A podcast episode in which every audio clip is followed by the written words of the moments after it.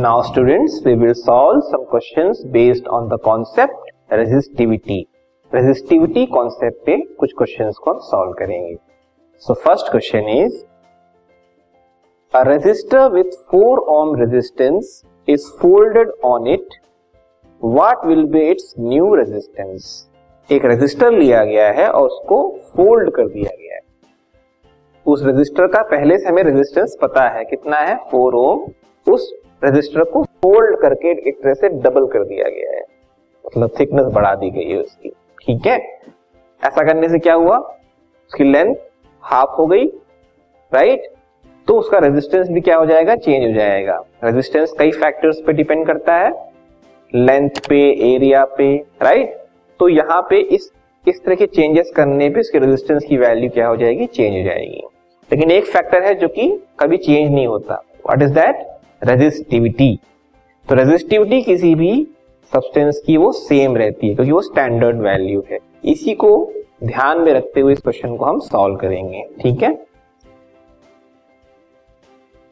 पहले हम लिस्ट करते हैं एग्जैक्टली वैल्यू हमें क्या गिवन है।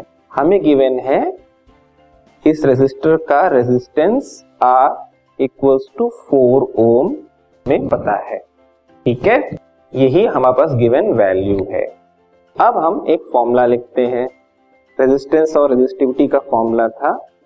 R equals to rho L upon A rho क्या है? रेजिस्टिविटी एल क्या है? Length of the conductor and A is the area of cross section ठीक है? तो हमारे पास जो अभी रेजिस्टर है, इसको हमने फोल्ड करके ऐसा बना दिया। फोल्ड कर दिया। ठीक है? फोल्ड करने से क्या हुआ? इसकी जो लेंथ है, वो जस्ट हाफ़ हो गई। ओके और जो एरिया है, अगर देखें एरिया ऑफ़ क्रॉस सेक्शन है, ये वाला पार्ट वो क्या हो जाएगा? डबल हो जाएगा। क्योंकि एक परत के ऊपर एक और परत आ गई। तो एरिया डबल हो जाता है और लेंथ हाफ़ हो जाती है। इसके बेसिस पे हमको रेजिस्टेंस कैलकुलेट करना है। ठीक है? अभी इस रिलेशन को मैं इक्वेशन वन दे देता हूँ। Means R equal to rho L by A means जो पहले लेंथ थी और जो एरिया था, उसके बेसिस पे आर की वैल्यू ये है। ठीक है? अब जो न्यू रेजिस्टेंस आएगा, उसको मान लिया हमने डिनोट कर दिया आर डैश से। ठीक है? रो तो चेंज होगा नहीं। रो क्या होगा? रो एज इट इज़ रहेगा। एल एल की जगह हम क्या लिखेंगे? एल का तो हाफ़ हो गया। तो L by two and area को क्या लिखेंगे हम?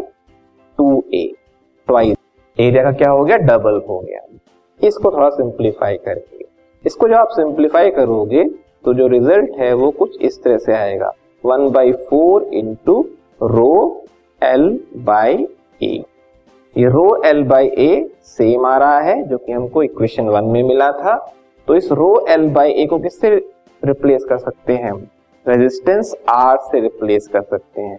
तो फॉर्मूला क्या हुआ? One by four into one by four तो सेम रहेगा। One by four into R ये कंपेरिजन समझ में आ रहा है? मींस ये जो सिंप्लीफिकेशन किया, उसके अकॉर्डिंग वन बाई फोर हमें एक्स्ट्रा मिल रहा है। रो एल बाई ए जो था क्या उसको हमने रिप्लेस कर दिया किससे? आर से। मीन्स क्या हुआ? जो न्यू रेजिस्टेंस है, वो पिछले रेजिस्टेंस का वन बाई फोर्थ है। करेक्ट मतलब रेजिस्टेंस क्या हुआ? कम हुआ फाइनली देखा जाए। अब इसमें हम पिछले रेजिस्टेंस की वैल्यू भी रख देते हैं। पिछला रेजिस्टेंस कितना था? फोर ओम इसको हम यहाँ पुट कर देते हैं। तो one by four into four result is one one ohm तो फाइनली उस वायर का जिसको हमने फोल्ड कर दिया था, उसका रेजिस्टेंस 4 ओम से कितना हो गया? 1 ओम हो गया।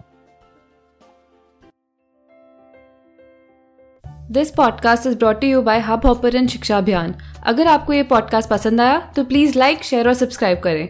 और वीडियो क्लासेस के लिए शिक्षा अभियान के यूट्यूब चैनल पर जाएँ।